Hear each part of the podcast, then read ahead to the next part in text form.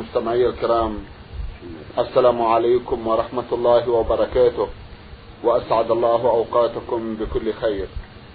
هذه حلقة جديدة مع رسائلكم في برنامج نور على الدرب. رسائلكم في هذه الحلقة نعرضها على سماحة الشيخ عبدالعزيز بن عبدالله بن باز، الرئيس العام لإدارات البحوث العلمية والإفتاء والدعوة والإرشاد. في بداية لقائنا نرحب بسماحة الشيخ ونشكر له تفضله بإجابة السادة المستمعين، فأهلا وسهلا بالشيخ عبد العزيز. أولى رسائل هذه الحلقة رسالة وصلت إلى البرنامج من المستمع آدم السوداني، مقيم برياض الخبراء.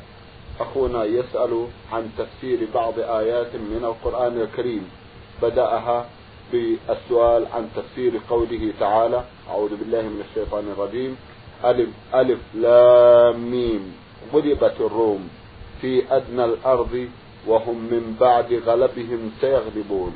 أرجو من فضيلة الشيخ تفسير هذه الآية الكريمة ومن هم الروم المذكورون فيها. بسم الله الرحمن الرحيم، الحمد لله وصلى الله وسلم على رسول الله وعلى آله وأصحابه ومن اهتدى بهداه. أما بعد، الروم هم النصارى المعروفون، وكانت الحالة بينهم وبين الفرس سجال في الحرب، يدال هؤلاء على هؤلاء تارة وهؤلاء على هؤلاء تارة. فأخبر الله سبحانه وتعالى أنهم غلبوا، يعني غلبتهم الفرس في أدنى الأرض وهم من بعد غلبهم سيغلبون في بضع سنين، فوقع ذلك، فغلبت الروم الفرس. وكان ذلك في أول مبعث حين كان النبي صلى الله عليه وسلم بمكة عليه الصلاة والسلام، وكان ذلك من الآيات والدلائل على صدقه صلى الله عليه وسلم وأنه رسول الله حقا، إذ وقع الأمر كما أخبر الله به في كتابه العظيم. الله جل وعلا هو العالم بالمغيبات، ويخبر نبيه بما يشاء منها سبحانه وتعالى، كما أخبره عن كثير ما يكون في آخر الزمان، وكما أخبره عن ما كان في مضامن الزمان من أخبار عاد وثمود وقوم نوح وفرعون وقوم وغير ذلك، وكما أخبره أيضا عليه الصلاة والسلام بما يكون يوم القيامة وحال أهل الجنة وحال أهل النار إلى غير ذلك. فهذا من جملة الأخبار الغيبية التي أخبر بها القرآن ووقعت كما أخبر، وكان ذلك من علامات صدق رسوله محمد عليه الصلاة والسلام. نعم، جزاكم الله خيرا. يسأل أيضا عن تفسير قوله تعالى: والشمس تجري لمستقر لها ذلك تقدير العزيز العليم، والقمر قدرناه منازل حتى عاد كالعرجون القديم، لا الشمس ينبغي لها أن تدرك القمر ولا الليل سابق النهار وكل في فلك يسبحون. هذه الآية الكريمة فسر أولها النبي عليه الصلاة والسلام قوله جل وعلا: والشمس تجري لمستقر لها ذلك تقدير العزيز العليم. ذكر النبي صلى الله عليه وسلم لأبي ذر، قال: يا أبا ذر أتدري ما مستقرها؟ فقال أبو ذر: الله ورسوله أعلم. قال: مستقرها تحت العرش، تسجد تحت العرش ربها عز وجل ذاهبة وآيبة بأمره سبحانه وتعالى، سجود الله أعلم بكيفية سبحانه وتعالى.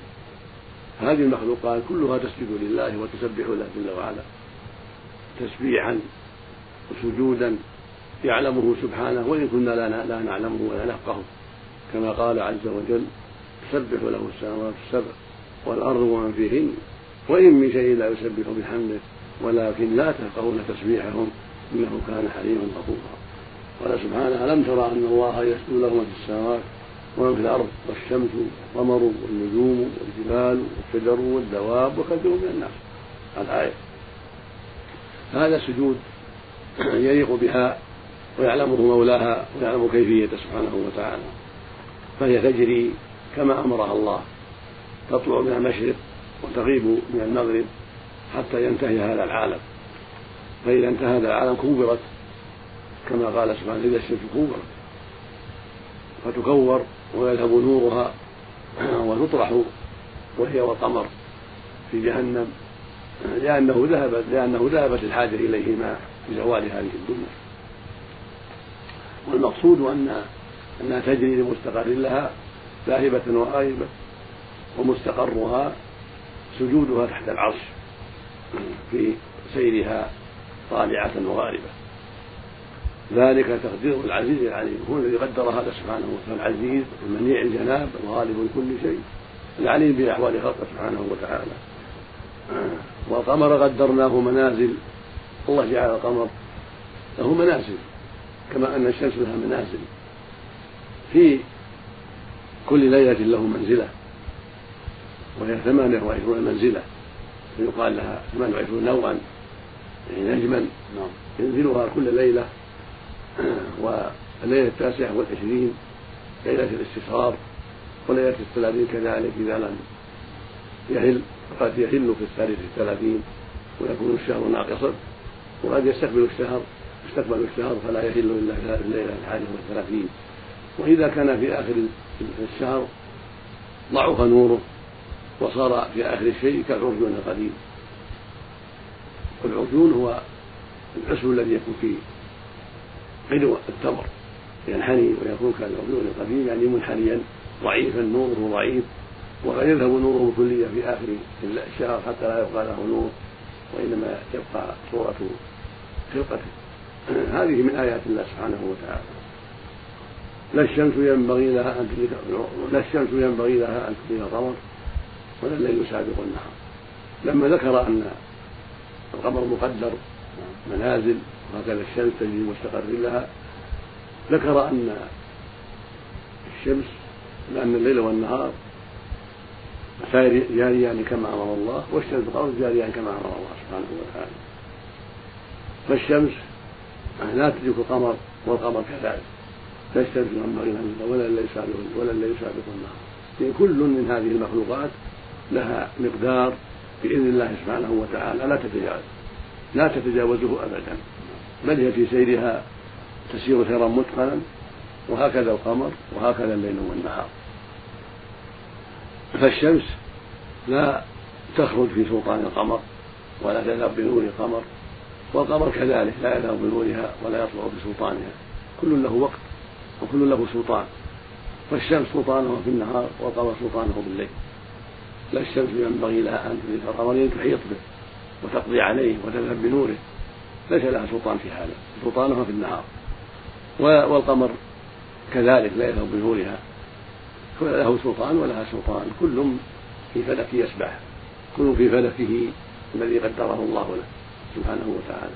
وهكذا الليل والنهار، هذا في وقته يأتي بظلامه، والنهار في وقته يأتي بضياءه، لا يسبق هذا وهذا ولا هذا، كل منهما له شيء مقدر لا يزيد عليه ولا ينقص عنه إلا بإذن الله.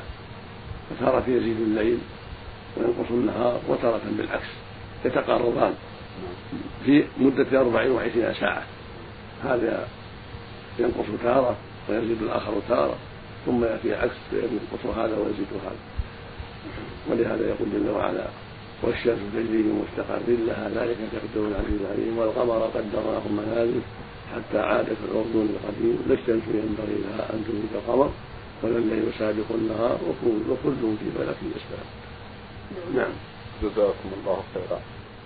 الرسالة التالية وصلت إلى البرنامج من المستمع ألف سين باء نون، أخونا يقول: أبعث لكم برسالتي هذه متضمنة مشكلتي، وهي أنني وقعت في أهلي نهار رمضان 3 مرات في 3 أيام من ذلك الشهر قبل 6 سنوات تقريبا، وقد ندمت على فعلتي تلك، وقد كنت أظن أن كفارة ذلك هي إطعام فقط، ومن ثم أهملت ذلك لعدة سنوات ظنا مني أنه يجوز لي أن أطعم في أي وقت أشاء، وفي الفترة الأخيرة علمت حقيقة الكفارة. فما رأي فضيلتكم؟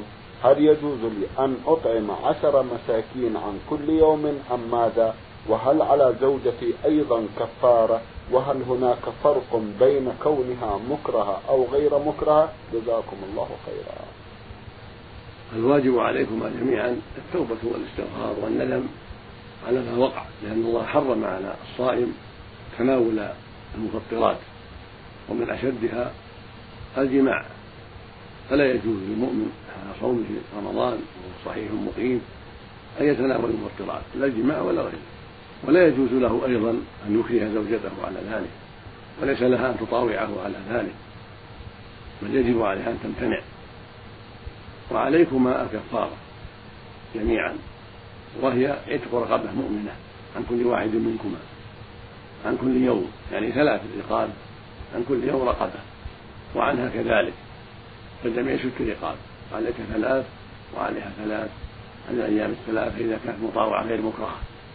فإن عجزتما فعليكما صيام 2 شهرين متتابعين، كل واحد يصوم 2 شهرين متتابعين عن كل جماع في يوم، فعليك 6 أشهر عن الأيام 3 وعليها 6 أشهر عن الأيام 3، إلا أن تكون مكرهة، يعني أكرهتها بقوة حتى لم تستطع منعك.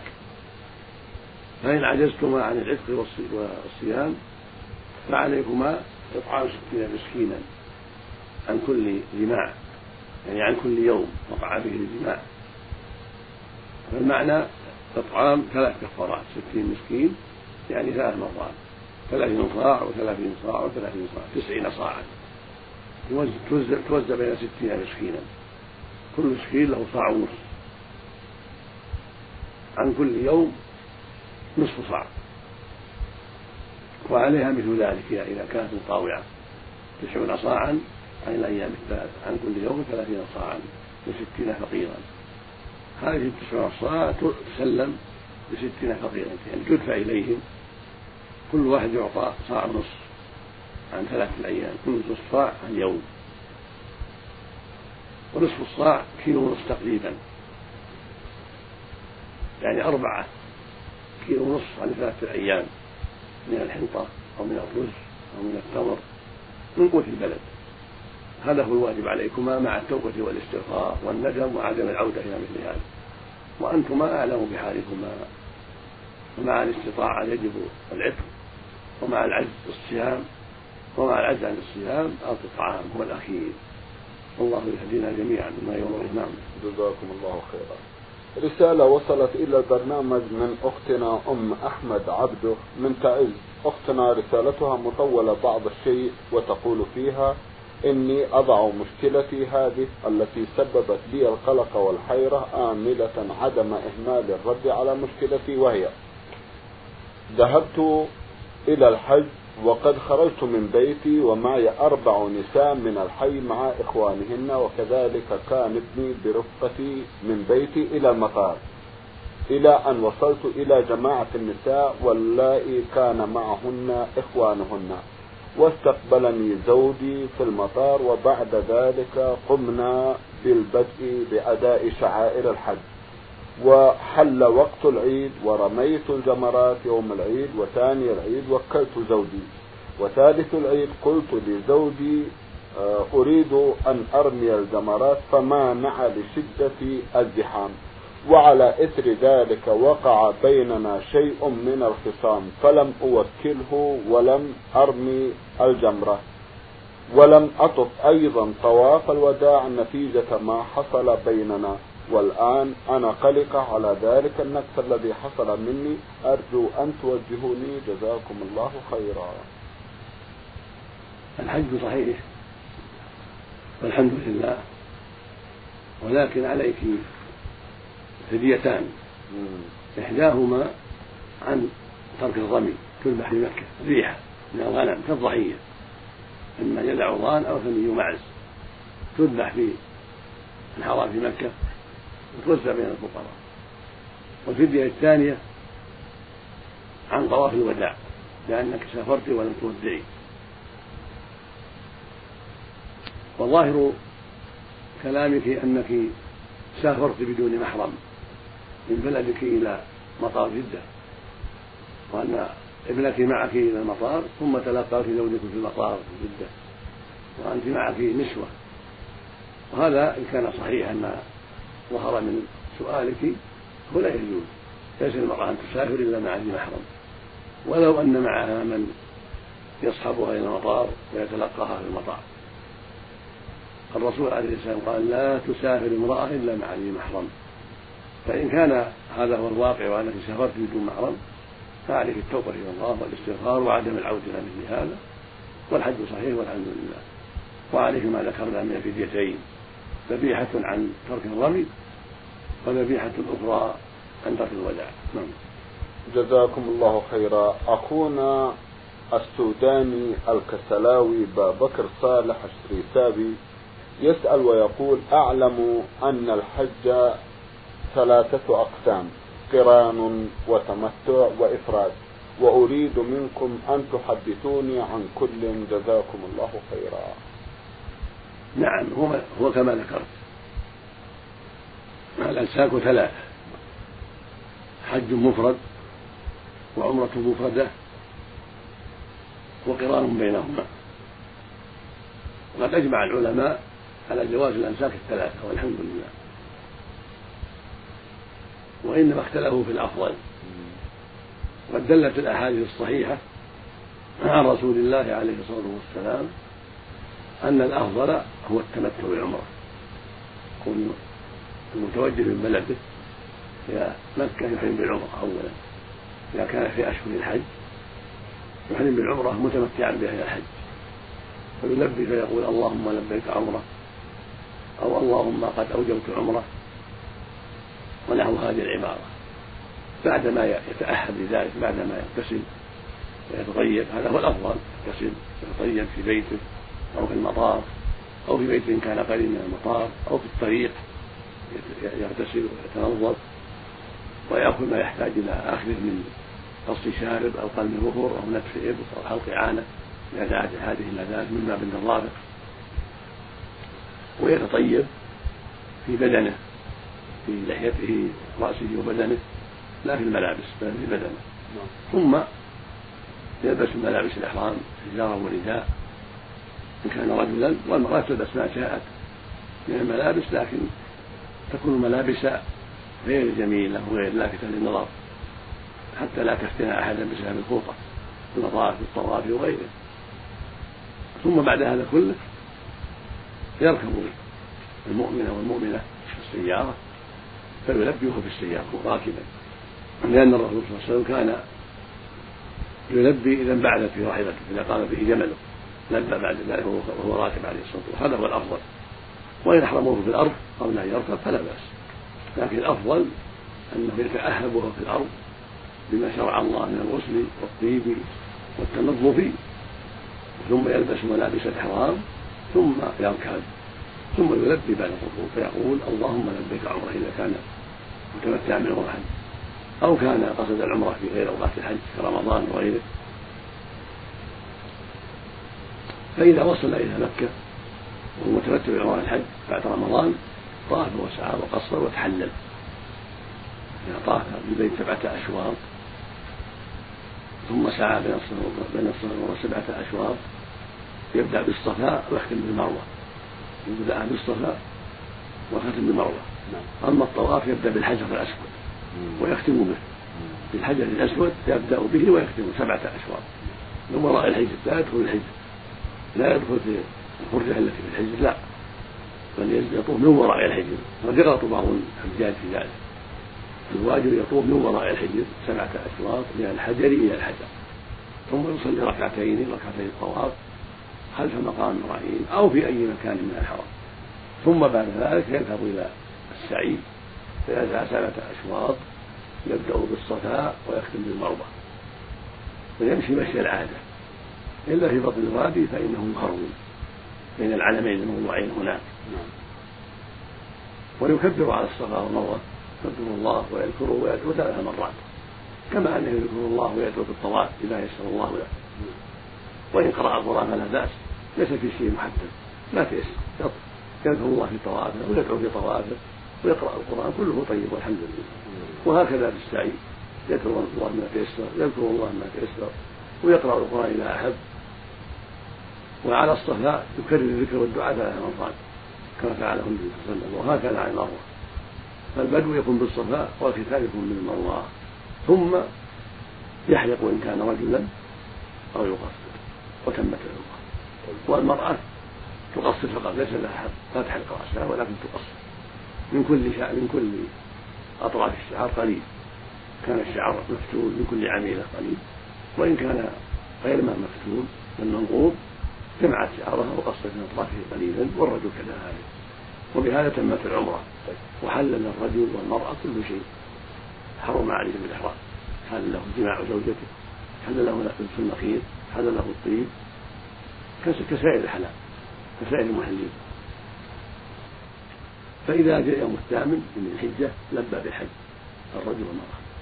هذا هو الأفضل، هذا هو اللي أمر به النبي صلى الله عليه وسلم مع أصحابه في حجة الوداع لما قدموا، وبعضهم قد أحرم بالحج مفردا وبعضهم قد أحرم بالحج والعمرة جميعا قارنا، قال لهم اجعلوها عمرة، فطافوا وسعوا وقصروا وحلوا. فلما كان يوم الثامن أمرهم أن يلبوا بالحج عند توجهه إلى منى. أما هو صلى الله عليه وسلم فكان قد أحرم بالحج والعمرة جميعا قارنا لأن معه الهدي، لأن قد ساق معه إبلا من المدينة هديا ذبحه في مكة، والمهدي لا يحل، فلهذا أحرم بالحج والعمرة جميعا. فمن كان مثل النبي صلى الله عليه وسلم أحرم بالحج والعمرة جميعا إذا كان قارئا، إذا كان مهديا إبلا أو بقرا أو غنما يلبي بالحج والعمرة جميعا، هذا هو الأفضل. ولا يحل حتى ينحر يوم العيد، حتى يحل يوم النحر. المشرك الثاني الإحرام بالحج والعمرة جميعا، يقول اللهم لبيك عرفنا وحجا من ميقات بلده، هذا هو النسك الثاني. والأفضل تركه، وهو يقول اللهم لبيك عمرة وحجا، أو يقول اللهم لبيك عمرة ثم في أثناء الطريق يلبي بالحج ويدخله على العمرة، فيكون قارنا بين الحج والعمرة. فإن كان معه هدي هذا هو الأفضل له، ويبقى على إحرامه حتى يوم العيد مثل ما فعل النبي صلى الله عليه وسلم. وإن كان ما معه هدي شرع له أن يحل كما حل الصحابة في أمر النبي صلى الله عليه وسلم، فيطوف ويسعى ويقصر ويجعلها عمره، وإن كان قد لبى بالحج جميعا عند الميقات. فالسنة له أن يطوف ويسعى ويقصر ويتحلل ويجعل إحرامه عمره، ويسمى فسخا، فسخ إحرامه من القران إلى العمره كما أمر النبي أصحابه بذلك عليه الصلاة والسلام. وهكذا يفعل من أحرم بالحج من الميقات مفردا، وهو النسك الثالث، اللهم لبيك حجا أو اللهم قد أوجبت حجا، يعني في الميقات. فإن كان معهم هدي يبقى على هذا ولا يحل حتى يحل يوم العيد، وإن كان ما معهم هدي ليس معه إبل ولا بقر ولا غنم فإنه يفسخ حجه العمرة مثل ما فعل القارن سابقا، فيطوف ويسعى ويقصر ويتحلل تكون عمره كما أمر النبي أصحابه مفردين بذلك. فإذا كان يوم الثامن لبى بالحج، قال اللهم لبيك الجميع، يغتسل ويتطيب مثل ما فعل الميقات، يتيسر يغتسل ويتطيب ويتنظف من يحتاج إلى ذلك من اغتساله ونحوه، ثم يلبي بالحج وهو في منزله في خيمته في الأبطاح في داخل مكة في أي مكان. يفعل ما يشرع من الآداب الشرعية عند الإحرام من الغسل والطيب ونحو ذلك، ثم يلبي في مكانه، ما في حاجة يدخل إلى مكة حتى يطوف، ما في وداع عند الخروج إلى منى، ما في وداع، يحرم من محل من منزله سواء كان في الأبطاح أو كان في جروب أو كان في أي مكان من مكة وضواحيها، يحرم مكانه في الخيام وفي المنازل، هذا السنة. وإن دخل مكة وطاف فلا حرج، لكن خلاف السنة. السنة أنه يحرم من مكانه ويتوجه إلى منى ملبيا، والأفضل إذا كان عنده مركوب ألا يلبي حتى يركب كما تقدم في الميقات، هذا هو الأفضل. فإن كان ماشي على قدميه إلى منى فعند توجهه ماشيا يلبي، اللهم لبيك حجا، ثم يكمل التلبية في الطريق من الميقات، الذي يحرم من الميقات يلبي، والذي يحرم من منزل الحج يلبي، كلهم يلبي من الميقات إلى مكة، ومن منزله حين خروجه إلى منى كذلك يلبي، لبيك اللهم لبيك، لبيك لا شريك لك لبيك، إن الحمد والنعمة لك والملك لا شريك لك. النبي كان يلبي بهذه التلبية صلى الله عليه وسلم في طريقه من المدينة إلى أوصى مكة، يكثر منها ويرفع صوته عليه الصلاة والسلام، يقول إن جبرائيل أمرني أن أمر أصحابي أن يرفعوا أصواتهم بالإحلال يعني بالتلبية، فكان يلبي ويجهر ويأمر أصحابه بذلك عليه الصلاة والسلام، لأن هذا شعار الحج شعار عظيم. السنة رفع الأصوات بذلك الذي لا يضر رفعا لا يضر أحد، هذا هو السنة. وهذه الأنساك الثلاثة وهذه أعمالها. نعم.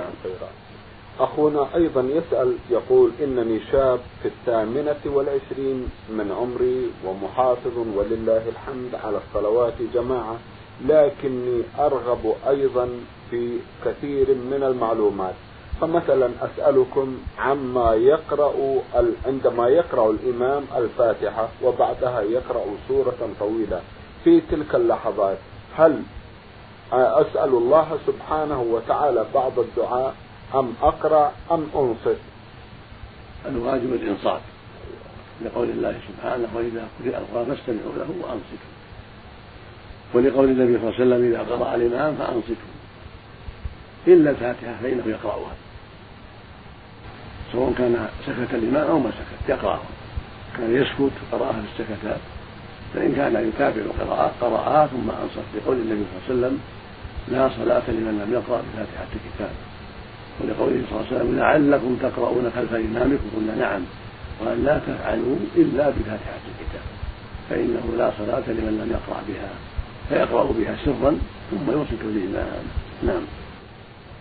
أحد الإخوة يقول عوض ثابت أحمد نصري يعمل بالعراق يقول اتهمني صاحبي ذات يوم أنني تحدثت إلى أحد أقاربه بكلام يسيء إليه، ثم قمت بإحضار قريبه ذلك وأثبت له أنني بريء من تهمته، وفي لحظة غضب أقسمت بالطلاق أنني لابد أن آخذ منه حقي ولو بعد حين، وبعدها سافرت للعراق وعلمت بعد فترة أن صديقي هذا توفي، ماذا علي؟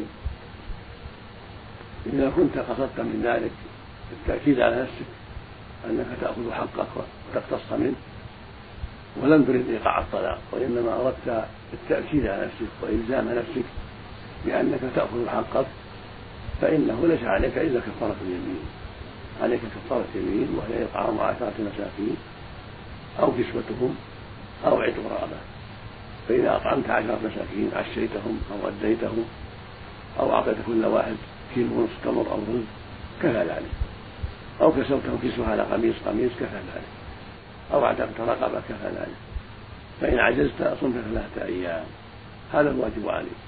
أما إن كنت قصدت إيقاع الطلاق فنيتك إيقاع الطلاق على أهلك إن لم تنتقم، هذا قصد، فإن يقع طلقة واحدة على أهلك بهذا الطلاق وتراجعها، ثم علمت أنه مات ولم تنتقم تراجع زوجها لأنه وقع عليها طلقة، تشهد 2 لأنه راجعت زوجتي، وتشهد إعلانها أني راجعت زوجتي فلانة، هذا إذا كنت أردت الطلاق أردت إيقاع الطلاق ولم يسبق منك طلقتان سابقتان. أما إن كنت لم تريد الطلاق وإنما أردت التأكيد على نفسك والعزم على نفسك أنك تنتقم فإنه لا يقع طلاق وعليك كفارة اليمين. أما إن كنت أردت الطلاق وقد سبق منك طلقتان فإنها تكون 3th فلا تحل لك حتى تنكح على زوج غيرك، لقوله سبحانه في الطلاق 2 فإمساك بالمعروف أو تسريح بإحسان، إلى أن قال سبحانه فإن طلقها يعني 3 فلا تحل له بعد حتى تنكح على زوج غيرك. أرجو أنك فهمت الموارد. نعم. جزاكم الله خيرا. سمعت شيخ في ختام هذا اللقاء أتوجه لكم بالشكر الجزيل بعد شكر الله سبحانه وتعالى على تفضلكم بإجابة السادة المستمعين، وآمل أن يتجدد اللقاء وأنتم دائما على خير.